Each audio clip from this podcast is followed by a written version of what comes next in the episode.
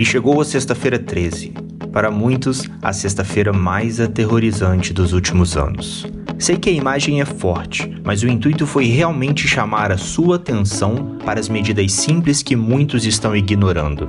Infelizmente, mais aterrorizante ainda, por conta das tão compartilhadas fake news e dos seus recompartilhamentos, que talvez inocentes, mas mesmo assim irresponsáveis, que só geram pânico nas pessoas e não geram informação, e muito menos segurança. Mesmo aqueles aparentemente cômicos e inofensivos. Nesse momento, o acesso à informação correta impede pânico e confusão, o que ajuda a salvar vidas e a proteger a sua saúde, a nossa saúde. Esse momento não é de esquerda versus direita ou direita versus esquerda. Para nós, brasileiros, devemos estar atentos às orientações das autoridades sanitárias e colocarmos nossos esforços na prevenção e no combate contra o coronavírus.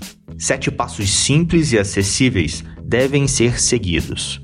Lave as mãos frequentemente com água e sabão, por pelo menos 20 segundos, respeitando os cinco movimentos de higienização. Se não houver água e sabão, use um desinfetante para as mãos à base de álcool. Evite tocar nos olhos, nariz e boca com as mãos não higienizadas. Evite contato próximo com pessoas doentes. Fique em casa quando estiver doente. Cubra a boca e nariz ao tossir ou espirrar com um lenço de papel e jogue-o fora imediatamente no lixo. Limpe e desinfete objetos e superfícies tocados com frequência. Esses são sete passos que o CFM, Conselho Federal de Medicina, disponibilizou no site dele. No entanto, eu talvez acrescentaria um ou dois passos nessa lista. Evite locais com muitas pessoas, veículos públicos, por exemplo. Aproveite para iniciar sua caminhada saudável para casa.